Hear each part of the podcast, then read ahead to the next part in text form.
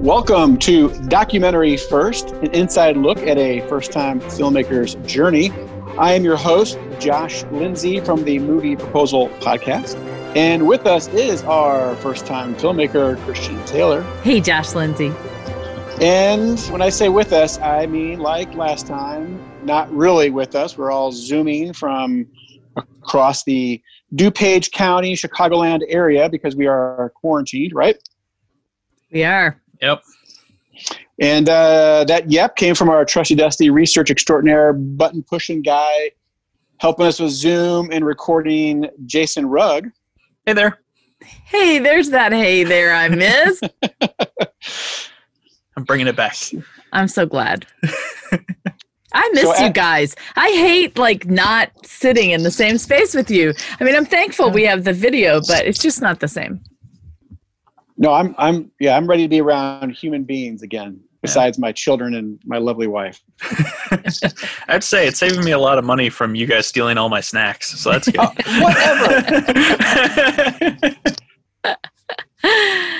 Well, I'm I'm glad we can help you out in that department. I'm saving a lot of money, I think, period. Like not driving anywhere, not Yeah. eating out, and certainly not traveling for the film. So that's one good way to make your budget last. yeah, Stay at home.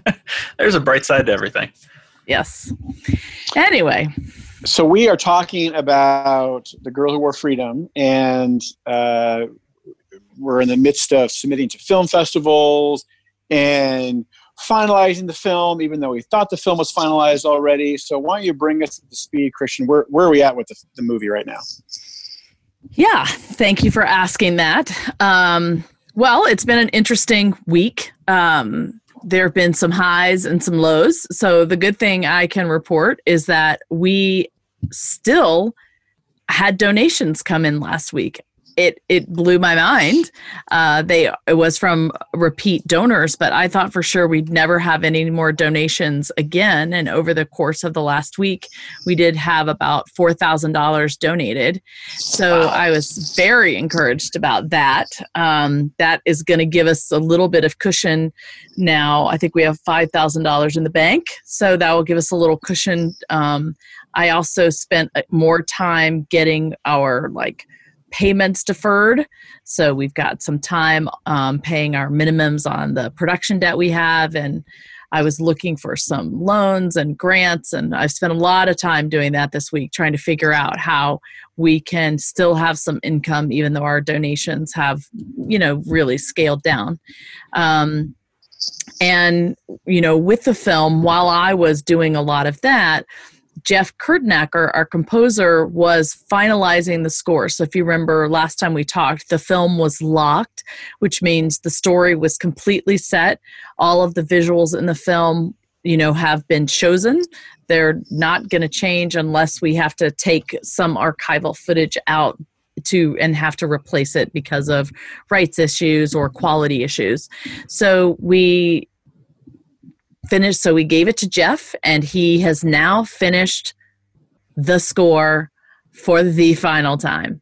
All right. Wow. Yeah, it's it's super exciting and he we were hoping that we would be able to you know hire a symphony to play his score and have live instruments and but that still has not happened. Um, that can still happen. So it will not be live instrumentation for the film festivals. However if we do get a sponsor like michelin if they came on board we would use part of that money to rent a studio and hire um, musicians to come in for jeff to direct them. And you know we would have a beautiful instrument filled score. So where you mentioned Michelin, you had uh, showed the film out there, gave them a, a proposal to partner with the film. Um, is that just on pause right now? What's the latest with that? I did finally hear back from them this week. Uh, they said that all of their um, funding has been placed on hold. So it's just indefinite hold, and they are using any funds they can to help the communities that they're involved in. So, you know, Michelin North America is in Greenville, South Carolina. Michelin in France is not too far from Normandy. Uh, so they are using all of their funds in the different places where they are for the communities that need them. So, and they certainly don't have time to worry about this. Now, I think if I get into a film festival, let's say we get, get into the Sheffield Film Festival or Traverse City or uh, Toronto, and I was to go back to them and say, we really need to revisit this because this is coming up. And if you want to be our partner, now's the time, there would be an urgent reason for them to address it. But right now, I think they don't need to. They know they don't need to. So I can't, you know, rely on that. And you mentioned you were applying for loans and so forth. I mean, like, does is what you're doing qualify for uh, what's being offered in terms of like bridge loans and small business loans and things like that right now? I'm so thankful that you asked that question. I this has been a very educational uh, week in terms of understanding. Uh, I don't know why anybody listening to this podcast is going to need to know this in the future, but hopefully you'll never have another pandemic that hits you.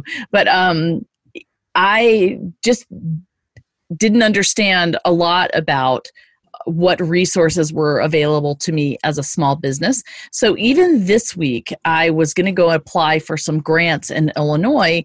And in order to do that, you had to apply in this Illinois grant database and you had to provide a DUNS number, D U N S number and I didn't know I had one. So you can look up and see if you do. And when I first did, I didn't.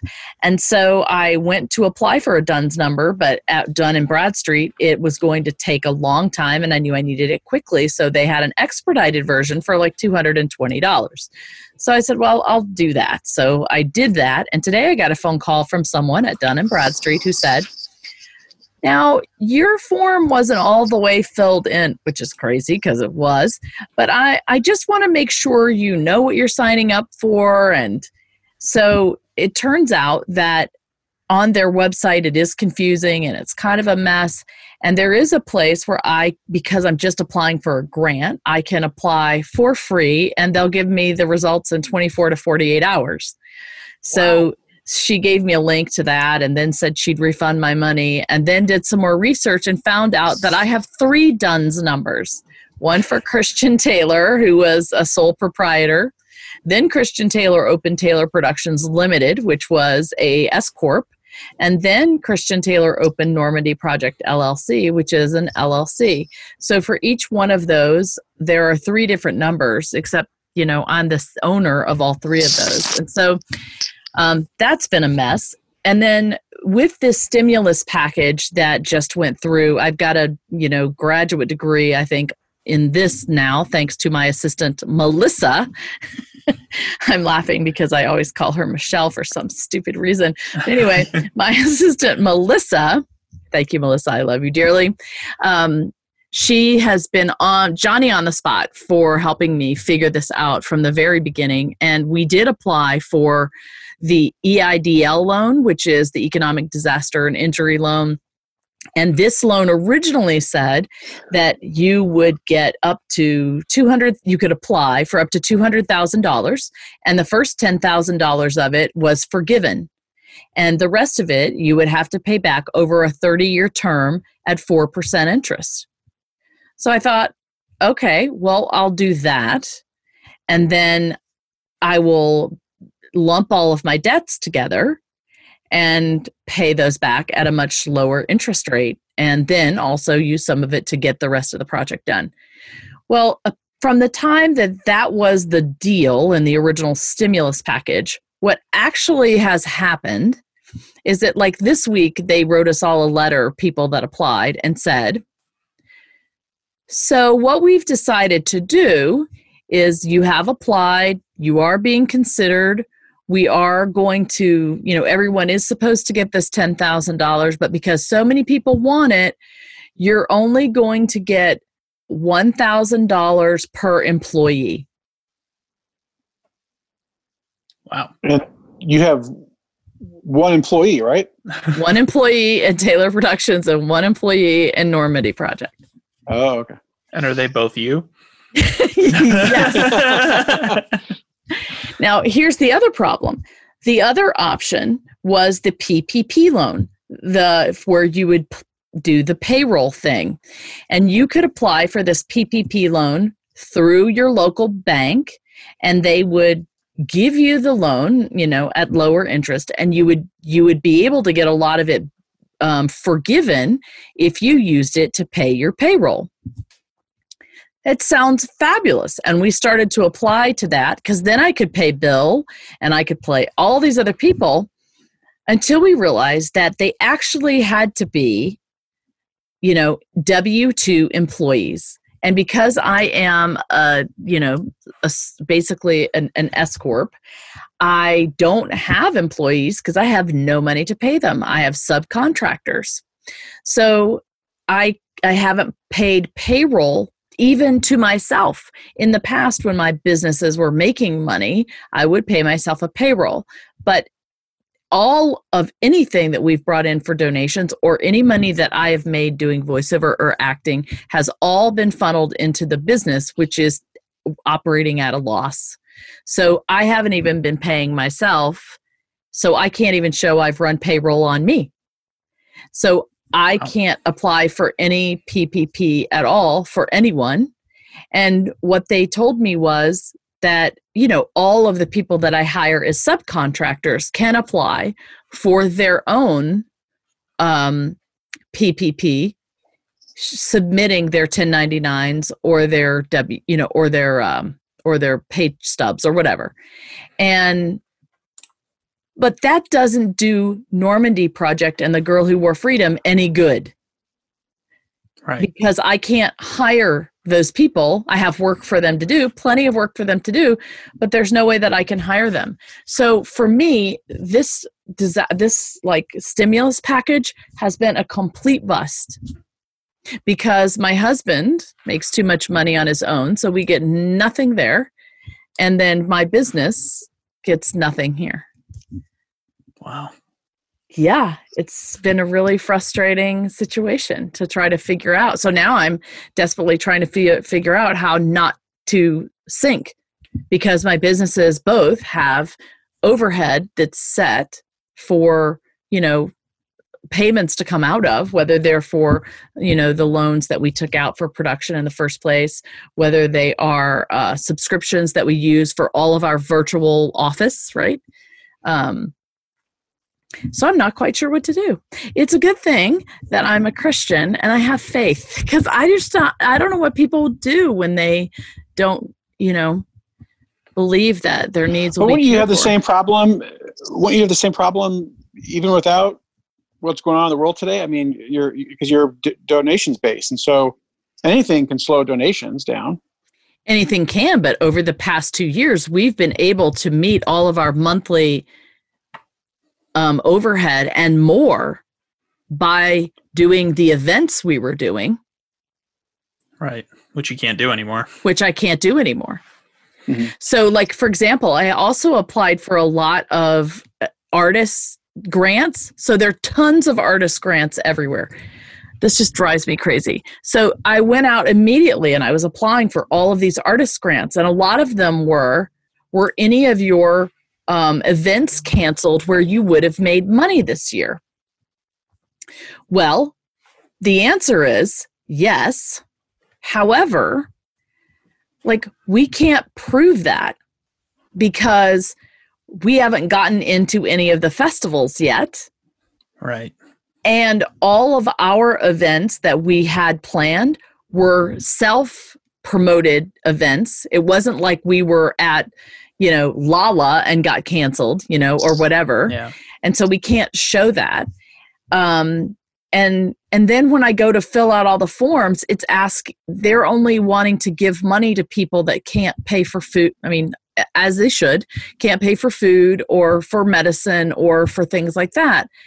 Um, but so I fall in no man's land in every single place. Whereas if we were in a situation where I could continue to have screenings to raise money, people around the world weren't trying to hoard their money so that they can have it, you know, for in case something happens. Um, you know, and so. Uh, well, in terms of film uh, festivals you're going to submit to or already have, have you heard of any uh, film festivals canceling, or is it still? Um, are they still planning to go forward? So, um, all of the film festivals are handling it in different ways, and a lot of them are still trying to figure out how they're going to handle it.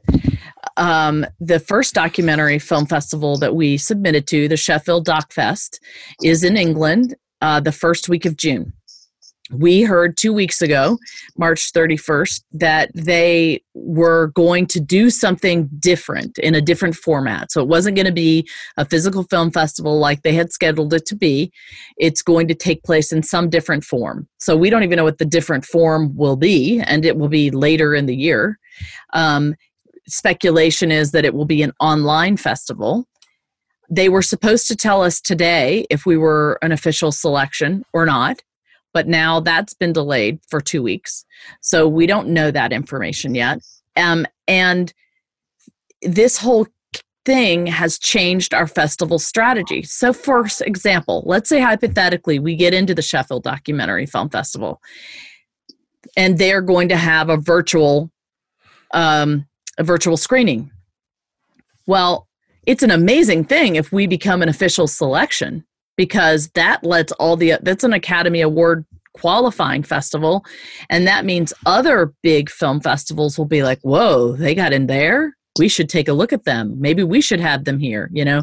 It's really like kicks you off for the other film festivals that you've applied to. But if and we were hoping that would be our world premiere.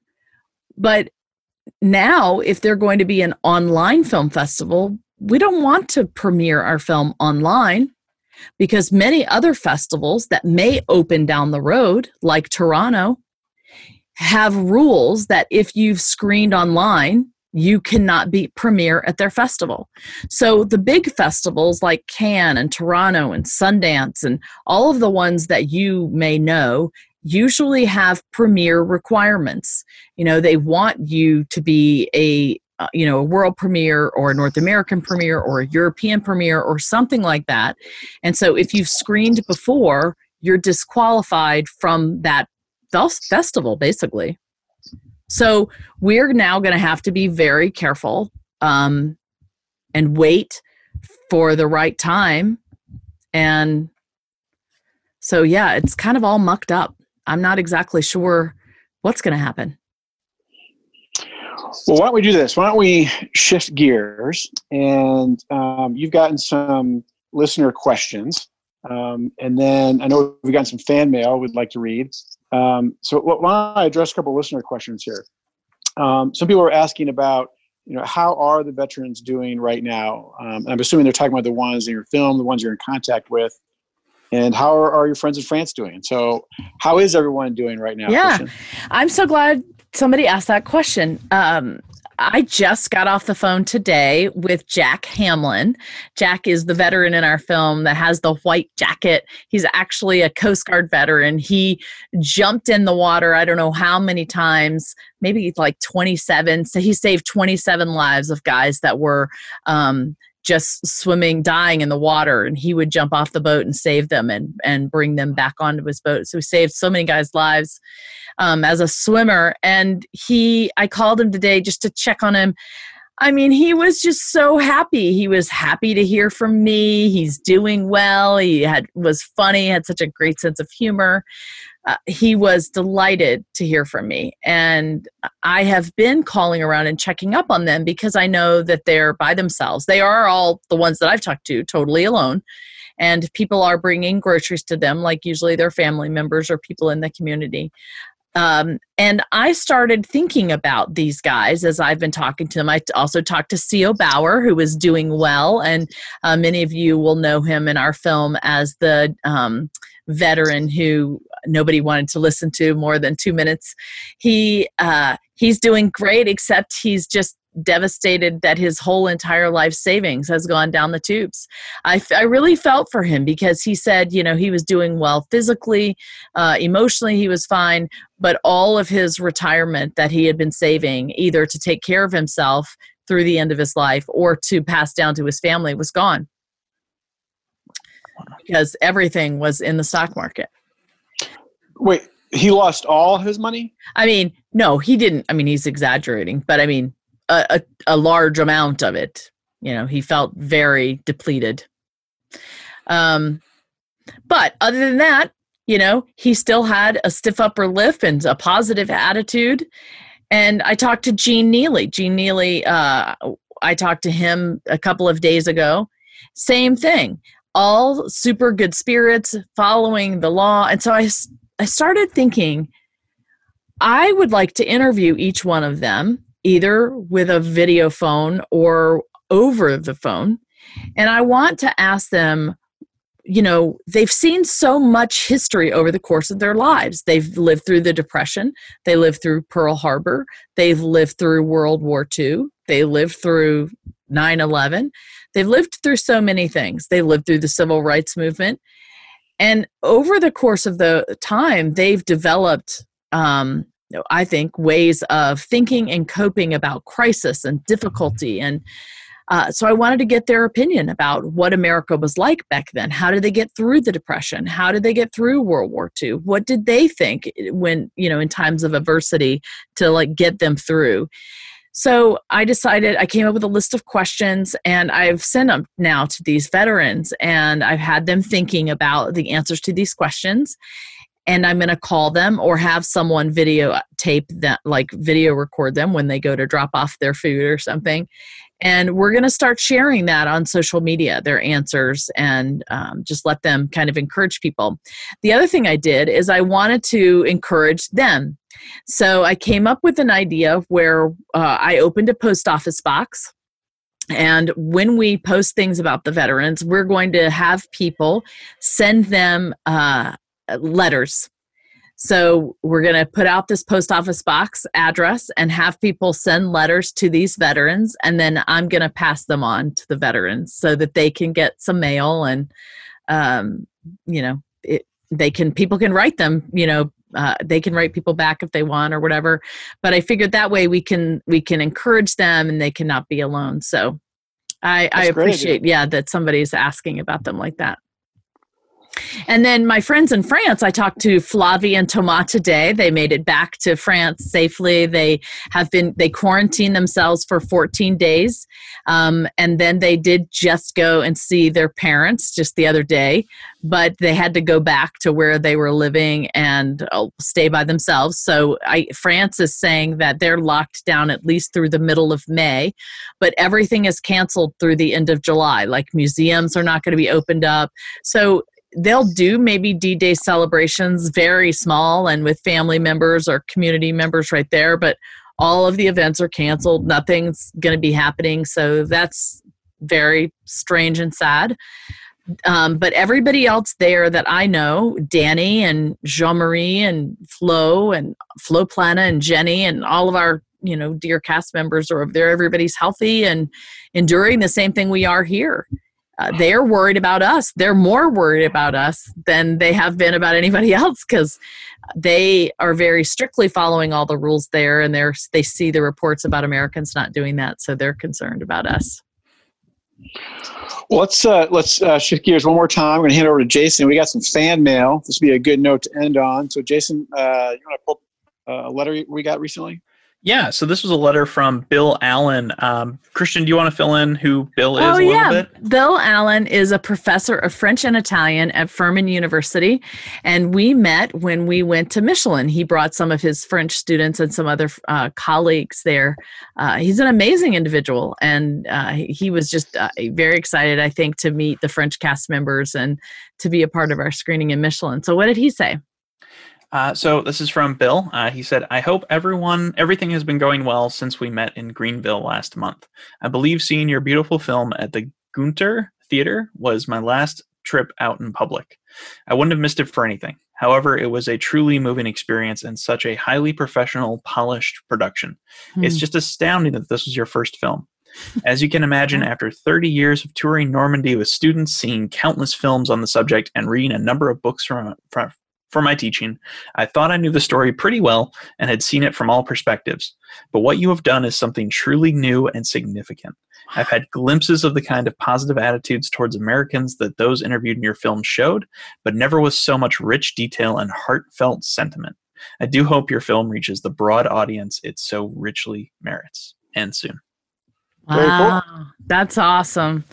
That's so encouraging when I hear stuff like that, you know, because I'm like, oh man, for somebody who's, you know, been in the French world and been to Normandy 30 times and learned something new from my film, that's pretty incredible. That gives me, that makes, that's so exciting. Well, I'm, uh, well, I, yeah, go ahead. I think it speaks to uh, perspective because, you know, people have, you know, telling your story uh, from your perspective or telling a story from different perspectives is what makes you know a story interesting even though you may be familiar with the, the characters the history the story whatever it might be uh, perspective says a lot. And uh, you had a unique perspective which makes this film appealing to a lot of people because they've just never seen it from your your vantage point. So that's a really interesting point Thank you, Josh. well, you're welcome, Christian. Um. so let me just tell you real quick what we've got going on right now. We're still uh, working on the rights and clearances part of it. We ran into more bumps this week, uh, trying to figure out how to work with our archivist. He originally said that he wanted us to send him the reels we were using, so we sent him the complete reels. Then he said, "Wait a second, I need the clips in your film because I don't want to spend all this time searching through the reels. So we sent him the specific clips. Then this week he said, wait a second, I can't really tell anything from these specific clips. I'm going to need them in context. And we're like, oh my goodness. so we're kind of back to the drawing board trying to figure out how to communicate with this archivist and show him what we need so that he doesn't have to spend a ton of time trying to find what we need. Um, so that is still happening. We hired a credits guy who's going to actually design our credits. Um, he's a designer slash motion graphics guy, and so he gave us some mood boards the other day and sh- and suggestions about what the end credits will be like. And I'm so excited because it looks like you know at the end they have these lanterns that float off at the end. So he sort of is using the lantern light and themes to color uh, the the end credits. It's awesome. Wow. Can't wait to show you. We're going to have some World War II war poster iconography in there, and yeah, so they're going to be very cool. His name is Daniel Petterino. He's um, lives in Nashville, so we're happy to have him on board. How did you find him?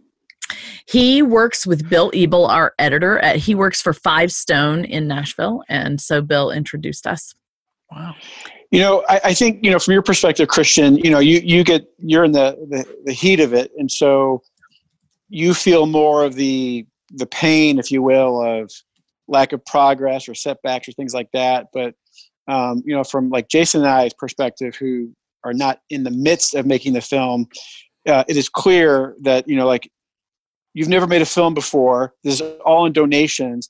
The ball just keeps getting moved further and further down the field, you know, and so like I'm always encouraged when you talk because there's so much more progress, even though it might feel like one step forward, three steps back for you. Um, every time you're, you're further along. Because last time we talked, you didn't have a credits guy. Yeah. Um, the score wasn't finished. Um, so I'm not worried about this film at all. Uh, I'm just excited to see what happens in the film festival world. So keep it up. Wow, I'm so glad you said that because I think I can't see the forest for the trees. You're right. I, right. I'm so focused on what I still have to do that I I had even I don't even remember having the problem of not having the credits guy. Yeah. I just am thinking about the fact that we're not done. right. I mean, a week ago or whenever it was, we talked. I guess it was more than a week ago. Uh, you, you brought up you're looking for someone to do the credits, and you know, and that's not the first time you said, "Hey, we're looking for someone to fill in the blank." And then inevitably you find someone through a volunteer you know someone who knows someone whatever it might be. And uh, that's the neat thing about this journey. But again you being in the midst of it you don't see that. Um, so for so people who are on the outside we're like yeah, she's doing great. I'm, I'm glad for that. Well, let me just you'll need to follow up next time with what's happening with the uh, the 4K finish situation because Bill and I learned this week that we we we've always known sometimes I just want to shake my head. We've always known that we had to finish this in 4K for distribution. So, knowing that, we probably should have started doing all of this in 4K from the beginning, but we didn't. We were finishing in 1080p because it's easier to work with smaller files than it is with 4K files. Now we realize what a mistake that was because it is now going to be so hard and complicated to finish in 4K because we have to go back and reattach all the original files and things like that to the timeline and it's going to be a nightmare for us. And in doing that, we even found out that we're missing some of the raw files, which now is another big problem that we have to solve. So um, I do think you're right. I keep bumping into big problems, although I'm not worried anymore. You know, I have crossed that Rubicon. Like, I'm not afraid of this film not getting made. I'm also not afraid of this film not being good. It it will be made and it will be better than a lot of stuff out there that's on Netflix that I've watched uh, or tried to watch. So so I'm not kind of worried about that anymore. Um, but it is still a lot of work to do, and somebody has to do it. And I do think I find myself saying i cannot in these days of like four weeks i've been in my house doing i haven't barely been out of my house in four weeks. It's so easy not to get up and get dressed and decide to go to work in my office. And i think i i could easily just slack off and i'm sure people on my team might be happy if i gave them a break for a little bit. But but I know that if I don't push it, it will not get done. And I just remember Ken Burns saying to me in my master class have faith, have perseverance, do not quit, and it will get done. And that is a great note to end on, Christian. Well said. So thank you.